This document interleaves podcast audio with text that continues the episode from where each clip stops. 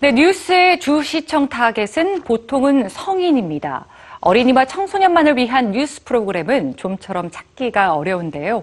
비단 우리 아이들이 시사 문제에 관심이 없기 때문은 아니겠죠.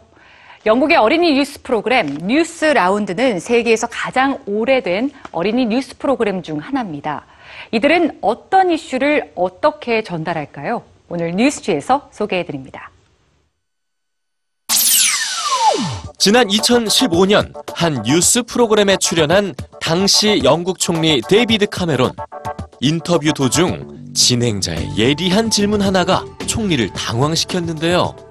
당신 말고 선거에서 이겼으면 좋겠다고 생각하는 정치인이 있나요? 네, 바로 이 질문입니다. 질문을 던진 이는 바로 10세 소녀였는데요.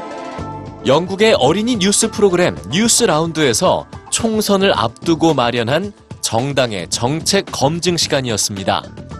영국의 공영방송 BBC에서 제작하는 뉴스 라운드는 세계에서 가장 오래된 어린이 대상 뉴스 프로그램 중 하나입니다. 뉴스 시청층은 6세에서 12세로 매일 5분에서 10분가량의 짧은 뉴스를 방송하는데요.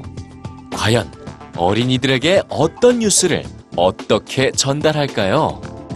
2016년 세계를 뜨겁게 달궜던 미국 대선을 다룬 뉴스 목록들입니다.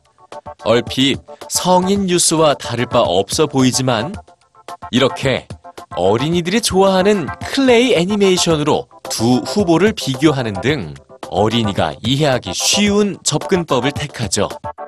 영국의 유럽연합 탈퇴 브렉시트도 성인 뉴스에만 등장하는 이슈가 아닙니다. 브렉시트에 대한 어린이들의 찬반 의견이 이렇게 자신들의 미디어를 통해 방송됩니다. 휠체어를 탄 앵커가 등장해 버락 오바마 대통령의 정책 성적표를 공개하는 어린이 뉴스. 어린이 뉴스는 사회와 정치, 그리고 자신을 둘러싼 세계와의 연결고리로 존재하고 있습니다.